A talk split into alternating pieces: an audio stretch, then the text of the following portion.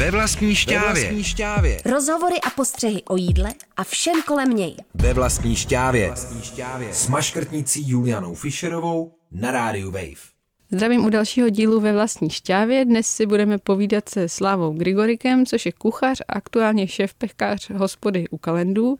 A probereme spolu, proč přeběhl z restaurace, i když teda v restauraci pořád působí, spíš ke chlebu, jak se liší dánská pekařina od té české, i jak reagují původní stálí hosté hospody U Kalendu na změny ve svém oblíbeném podniku. Slavo, vítej tady ve studiu. Jasně na začátek zeptám, jak jsi se teda dostal ke kuchařině vůbec. Tak ahoj, tak abych tak nepoplet úplně, jako ke kuchařině jsem dostal trošku náhodou, protože jsem přišel do 9. ročníku do školy na základní škole a byli jsme tam 3 a můj nejlepší kamarád v té době šel na kuchaře, takže jsem chtěl jít někam, kde to znám, protože jsem tady v Čechách byl vlastně 3 roky, tak jsem chtěl jít za kamarádem, tak jsem šel udělat rychlý takový přijímačky do Svědnické ulice v Bohnicích na kuchaře, takže to byla taková moje cesta, jak jsem se dostal ke kuchařině. Takže jsi klasicky vyučený kuchař. Vyučený kuchař, přesně tak. Já tady mám dost často hosty, kteří se ke gastru dostali z nějakého nadšenectví a vlastně ty tradičně vyučení kuchaři jsou tu míň, takže škola byla dobrá, neodradila tě? Ne, škola byla skvělá a hlavně byla první praxe nejskvělejší. Já jsem dostal první praxi a to byla závodní jídelna na hlavním nádraží. To tam už teďko nic takového není? Nic takového už tam není, nebo možná je to už v jiný budově, než to bývalo ty původní v té velký hlavní budovy, vlastně když se tam vleze z třídy nebo z Wilsonovky, tak po pravé straně úplně na konci byla prostě závodní jídelna. Tak ta byla skvělá škola pro mě a byly tam bomba lidi. Rodinný podnik, kde vlastně 2 sestry proti sobě pracovaly se svýma manželama a se svýma dětma, kterým chodili na brigádu, vlastně dělali od pondělí do pátku prostě závodní pro ty železničáře tam, takže to bylo úplně super. Já jsem si pamatuju nejvíc, co jsem miloval, bylo risotto, jak oni dělali a gulášovou polívku, jsem k tomu snědl 6 rohlíků a talíř gulášové polívky. Tak to se docela vyplatil jako zaměstnanec. To byl jaký rok a jak se tam vůbec vařilo? Protože ty závodní kuchyně neoplývají úplně nejlepší pověstí. Já si vůbec, jako já nemám přirovnání z té doby, protože jsem nikde jinde nebyl. Já jsem skočil takhle rovnýma nohama do toho. Ale myslím si, že tam se vařilo fakt domáce a fakt to bylo skvělý. Prostě to risotto, o kterém mluvím, bylo pečený v těch velkých smaltovaných pekáčích prostě v troubě. Jejich tam vlastně dělal i táta, který mu říkali děda, což vlastně děda byl, a ten dělal knedlíky, dělal všechny tyhle ty věci přílohové, prostě jak jsme denně dělali 20 kg knedlíky houskový, prostě takovýhle věci. Takže já jsem z toho byl úplně nadšený. Já jsem se tam učil krájet cibuli, to bylo prostě pro mě fakt strašně krásná škola a to mi to ukázalo právě takový to hezký z té gastronomie v té době, takže to mě jako hodně oslovilo. Pak jsem šel samozřejmě dál a už tam byly hotely, takovéhle věci, ale tohle to byla moje první taková fakt skvělá zkušenost. Mě úplně dojímá, že zmiňuješ právě risotto, což je moje jedno z nejoblíbenějších jídel. Jak se dělá teda to správný risotto jako z vývařovny? Hele, tam, já si to pamatuju, tak jenom kousky, takže zarestovali vepřový maso na kostičky, teď nevím, jestli to bylo, že jsem nevěděl, jestli to je plecko, bůček nebo co to bylo, tak to prostě na kostičky v těch 6 velkých pekáčích se to zároveň restovalo. Pak se do toho dala v tu dobu mražená zelenina, ta se taky zarestovala, nasypala se do toho, pamatuju si, to bylo asi 6 kg rýže a tam byl poměr vody určitej.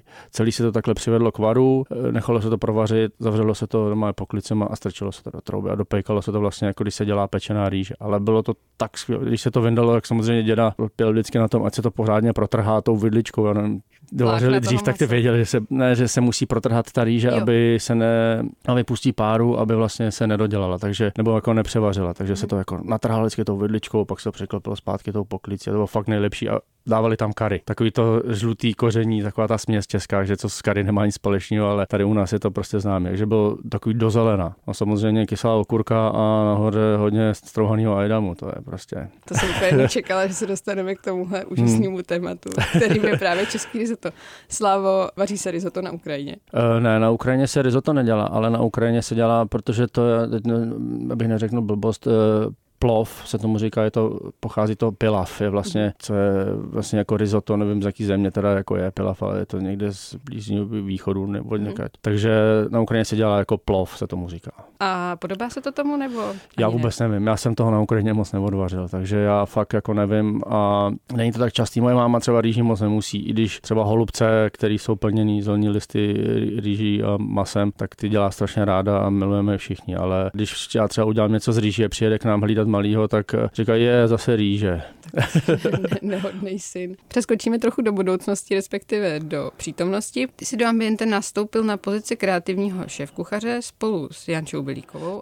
Ty už ten tým už tam byl Honza a Janča už to vlastně rok v podstatě přede mnou, než já jsem tam naskočil, dělali. Takže a tím, že se přidávali a dělali se nový projekty, tak už ve dvou to jako nestíhali. Takže potřebovali k sobě další sílu, další ruce. Takže Honzik mě oslovil, že se známe, my spolupracujeme už prostě 20 let asi od Kampa Parku, kde jsme se poprvé viděli, tak jsem do toho skočil rovnou na tuhletu pozici, že jako tu historicky jsem v Ambi předtím nebyl, já jsem přišel jako zvenku. Potom, co jsi teda začal na téhle pozici, tak jsi nějakou dobu tam fungoval, tvoje část té pozice byla jaká? Jak jste to měli rozdělený? Všichni jsme vařili, ale jak to tak Janča je prostě taková hodně organizační, hodně má ty věci, umí ty věci hezky dát do podoby i na papíru, do tabulek tyhle věci, což my moc jako neumíme, my jsme prostě takový dělníci v kuchyni, takže jsme vždycky říkali, že Janča je naše hlava a my jsme její ruce, takže my jsme byli zase takový ty, když jsme přišli do ty kuchyně, byla potřeba tam někde měnit ten koncept nebo nějak na něm pracovat, tak my jsme v té kuchyni jako, když to tak řeknu, odtahali, ale to neznamenalo to, že tam Janča s náma nebyla, ale my jsme prostě šli od základu, prostě tu hrubou práci, tak třeba v lokálech prostě jsme šli a dělali jsme hotovku nějakou úplně jako od začátku. Jo, což nějaký pak vylepšovali. Třeba, jako to nemůžeme tvrdit, jako, protože každý má svůj styl, každý vaří jinak, každý mu chutná něco jiného, jeho maminka to dělá jinak, takže my jsme to dělali tak jak po svým a snažili jsme se přinést tomu co nejvíc, jako co jsme i teďka ten lokál se do toho úplně nehodí, ale co jsme třeba viděli venku a přivezli jsme, co se netýče třeba toho konkrétního jídla, ale toho systému, ty práce a tak. Relativně v nedávné době si se stal už víc pekařem než kuchařem, že jo? Asi to tak je. Co se týče už té práce, tak já už netrávím vůbec žádný čas v kuchyni, já jsem víceméně jenom na pekárně, protože si to ta doba tak vyžádala. Máme vlastně u nás v hospůdce v malý pekárně jsem já, který je šéf pekař, když to takhle tady říkáme, a Honza Štěčka, který jako vede tu kuchyni. Takže ty role jsou rozdělený a my to máme takhle v tom, že se můžeme jeden na druhého spolehnout a víme, že ta jedna část bez toho, aniž by tam prostě musel ten druhý koukat, prostě funguje tak, jak my si oba představujeme, což je skvělý. Proč jsi vůbec do toho chleba pustil? Po těch dlouhých letech strávených od závodek po hotely a to restaurace v Česku? No, protože ono na začátku, když jsem nastoupil do Ambi, tak se otevřela Eska a my jsme trávili dost času v Esce a tam byl velký boj s tím, jak tu celou pekárnu nastavit a jak to má všechno fungovat, a protože to dělali taky kuchaři,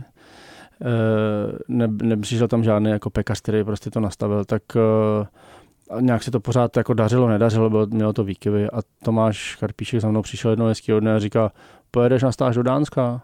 A já tím, že jsem pracoval vlastně v Ambi teprve 2 měsíce, tak jsem si neodvážil říct svému šéfovi, i když jsem úplně neuměl anglicky a nikdy jsem moc necestoval, že bych řekl, no to ne, to já nepojedu. Tak jsem samozřejmě na to kývnul a za 14 dní na to jsem letěl do Kodaně, do pekárny Mirabelle a tam jsem prostě 14 dní strávil krásných a to mě dost tak oslovilo na to, že se mi to práce zalíbila a pak už jsem neztratil ten kontakt od toho pečení, když jsem víc vařil, tak až do té doby, kdy jsem přišel covid a dostal jsem nabídku pít chleba v Pane Nuovo a to byl takový zlom, kdy jsem se tomu musel jako už fakt postavit čelem. A tam už si pracoval na každodenní bázi jako pekař. Přesně tak, ale tam byl ten zlom tím, že jsem musel někoho oslovit, kdo mi k tomu taky dodá trošku vítr do plachet, což si byla ty a měl jsem nějaké recepty sepsané a nějaké postupy v hlavě, který jsem tak napůl věděl, protože to moje angličtina není úplně super, tak jsem potřeboval se s tebou někde sejít a jenom si fakt usvědčit v tom, že nebudu dělat tu plnou jako kravinu, takže jo, za to ti moc děkuju, protože i to je takový zlom, kdy já jsem začal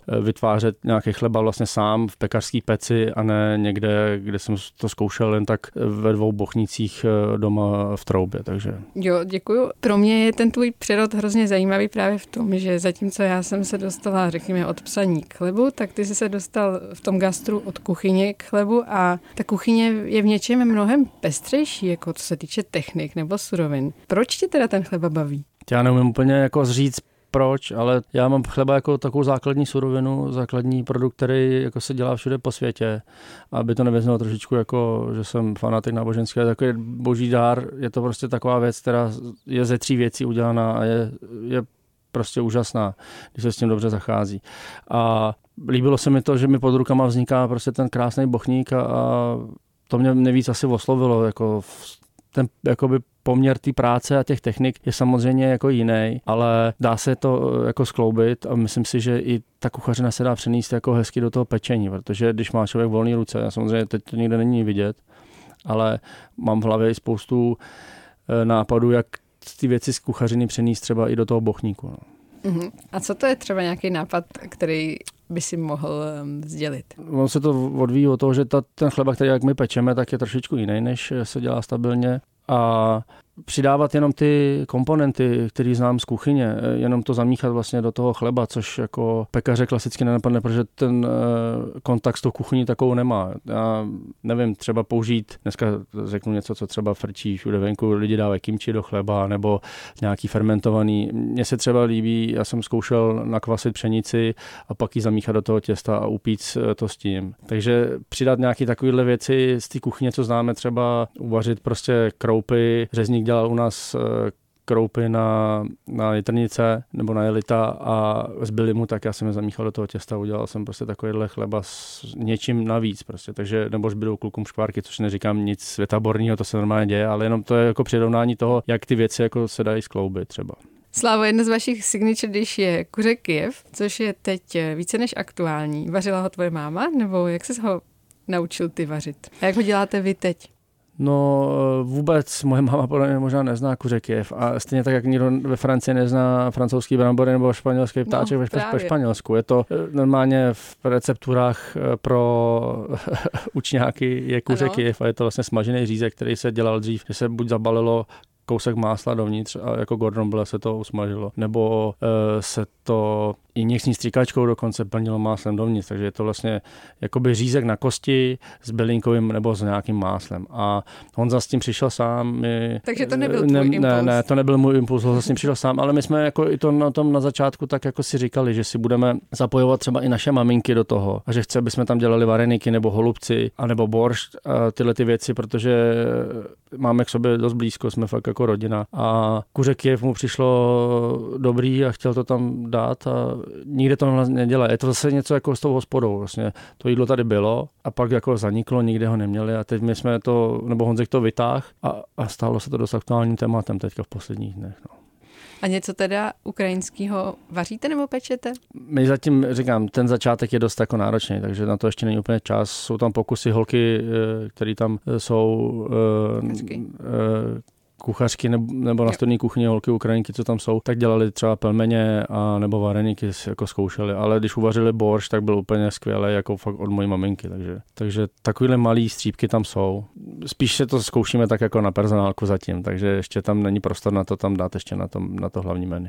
Slávo, vy jste teď s Honzou Štětečkou na podzim otevřeli restauraci u Kalendu, což je hospoda na místě staré známé podskalské hospody u Kalendu, stejnojmenné, ale aktuálně je trošku jiná, což je to, proč se tady vůbec spolu bavíme. Je to taková směská restaurace, pekárny a vlastně i výrobny vlastních masných výrobků, že jo? Kdo teda za co zodpovídá a jak moc se do té kuchyně dostaneš? Ty sice říkáš, že tam skoro nejsi, ale třeba s tím Honzou si to nějak odsouhlasujete, co děláte, nebo jak to vypadá? Honza už má svůj tým, se kterým ty věci jako staví, ale vždycky to přijde ke mně a dá mi ty věci ochutná, nebo chce, abych se jako na to podíval a řekl tomu svoje. A zároveň samozřejmě kolikrát na mě tlačí, kdy přijdu do kuchyně si s nima zavařit. A já teď na to nemám tak čas. Jako samozřejmě to baví pořád, když jednou týdně bych šel do kuchyně si dát změnu u sporáku, tak jsem za to taky rád, protože je to změna. Ale nemám teď prostě na to čas, protože jsme otevřeli s nějakým počtem jako personál, že teďka jsem v těstě úplně zabořený po lokty, takže... A chybí ti to, nebo ne? Jako částečně mi to chybí a na druhou stranu pořád nejsem nabažený toho chleba, mě to hrozně baví. A jaký je ten rozdíl oproti třeba tomu českému chlebu, který jste dělali v Esce? Aby si to tak jenom úplně zhruba přiblížil, jak se může lišit ten chleba.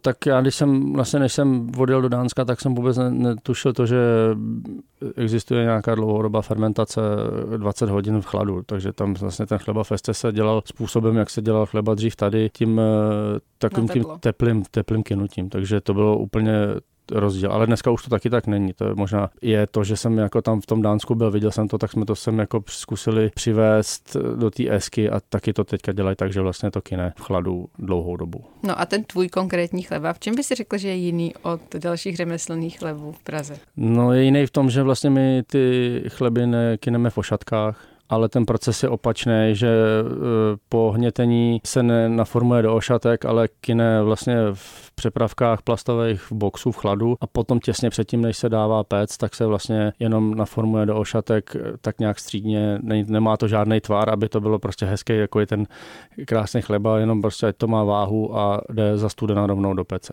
A tím pádem to udělá co s tou chutí chleba nebo strukturou, že tam zůstane zachovaná jenom ta původní fermentace a struktura, kterou... Jo, a má teda skvělou kůrku, tak to v té Mirabelle. Já to je vlastně recept, který je z Mirabelle, který jsem si tak trošičku přestavil tady, co se týče mouky, ale jinak vlastně ten původní recept je z Mirabelle. Když jste začali plánovat s Honzou tu vaši restauraci, váš podnik, tak jste od začátku počítali s tím širokým rozkročením až do toho řeznictví, do té výroby klobásek a dalších věcí? Jo, protože Honza předtím byl v kantýně a dost ho to oslovilo ta řezničina. Tak chtěl si spoustu věcí a viděli jsme to přesně i v těch zahraničních restauracích, to tak dělají, že vlastně je to od začátku do konce. Ta surovina přijede tam ve větších částech, není to jako porcovaný maso od řezníka, který tam přijede a zpracovává si to ta hospoda sama celý. A tam právě jako je to kouzlo toho, že to vzniká na místě a že se všechno sdělá, to, což je taky smyslem i toho našeho U Kalendu. No. Já si pamatuju, že jsem párkrát u vás byla a nakouknul tam někdo, kdo to znal z těch jako předchozích let. Tak pořád nakukují nebo i usednou někdy? Jsou i takoví, kteří jenom nakouknou a úplně se jim to nezdá, protože jsou tam prostřený stoly a tohle v lidech to evokuje něco, co si možná v tu chvíli nedokážu představit, ale jsou i takoví, kteří tam chodili dřív a jsou to třeba starší lidi, kteří to znají a jsou ohlasy, že se jim to strašně líbí a je to jako super a jsou vděční, že to někdo zase vzal a dal tomu nějakou tvář, že to má smysl, protože nějaký ty mezidobí mezi tím, než jsme to vlastně do toho přišli, do toho prostoru my, tak to nebylo úplně jako asi ono, co tam bývávalo dřív, kdy ta hospoda fakt měla zvuk a byla legendární. Takže to je super, že to překousla i ta starší generace. Jo, neříkám, že všichni. Jasně. Samozřejmě jsou nějaký komenty k tomu, že do toho vstoupil někdo a změnila se tam název piva na hladinku, šnit a tohle. Takovýhle komenty jsou, ale myslím si, že jich fakt jako 1% v porovnání s tím, že i ty lidi, který to znali, tak tam přijdou a mají z toho radost. Máš nějaký velký nesplněný sen, kterého by si chtěl dosáhnout právě teď třeba v práci? Nemám. Mně se splnil sen tím, že vlastně jsme tu dotáhli tam, kde jsme a teď jenom, nevím, jestli to je snem, ale spíše to víc práce a píle na tom to udržet tam, kde to je, aby to bylo dobrý, hlavně, aby tam lidi chodili rádi a zároveň, aby tam zaměstnanci, kteří tam pracují, protože na těch to hodně stojí, byli taky spokojení a to je pro mě jako asi sen, protože sám bych snově chtěl pracovat v takovém podniku. Tak děkuji moc za rozhovor, Slavo, ať se daří, nejenom teda v chlebu, ale doufám, že se dostaneš občas i do kuchyně, aby ti ta rutina třeba neumrzela. V dnešním díle jste poslouchali rozhovor se Slávou Grigorikem, kuchařem a pekařem restaurace U Kalendu a bavili jsme se o tom, jak se dostal z kuchyně právě do pekárny a o tom, co dělá aktuálně. Celý díl si můžete poslechnout taky na stránkách Rádia Wave nebo stáhnout v aplikaci Můj rozhlas. Ve vlastní šťávě. To jsou rozhovory a postřehy o jídle a všem kolem něj. Ve vlastní šťávě. Ve vlastní šťávě. Přihlas se k odběru podcastu na wave.cz/podcasty a poslouchej šťávu kdykoliv a kdekoliv. U Plotny i ve Špajzu.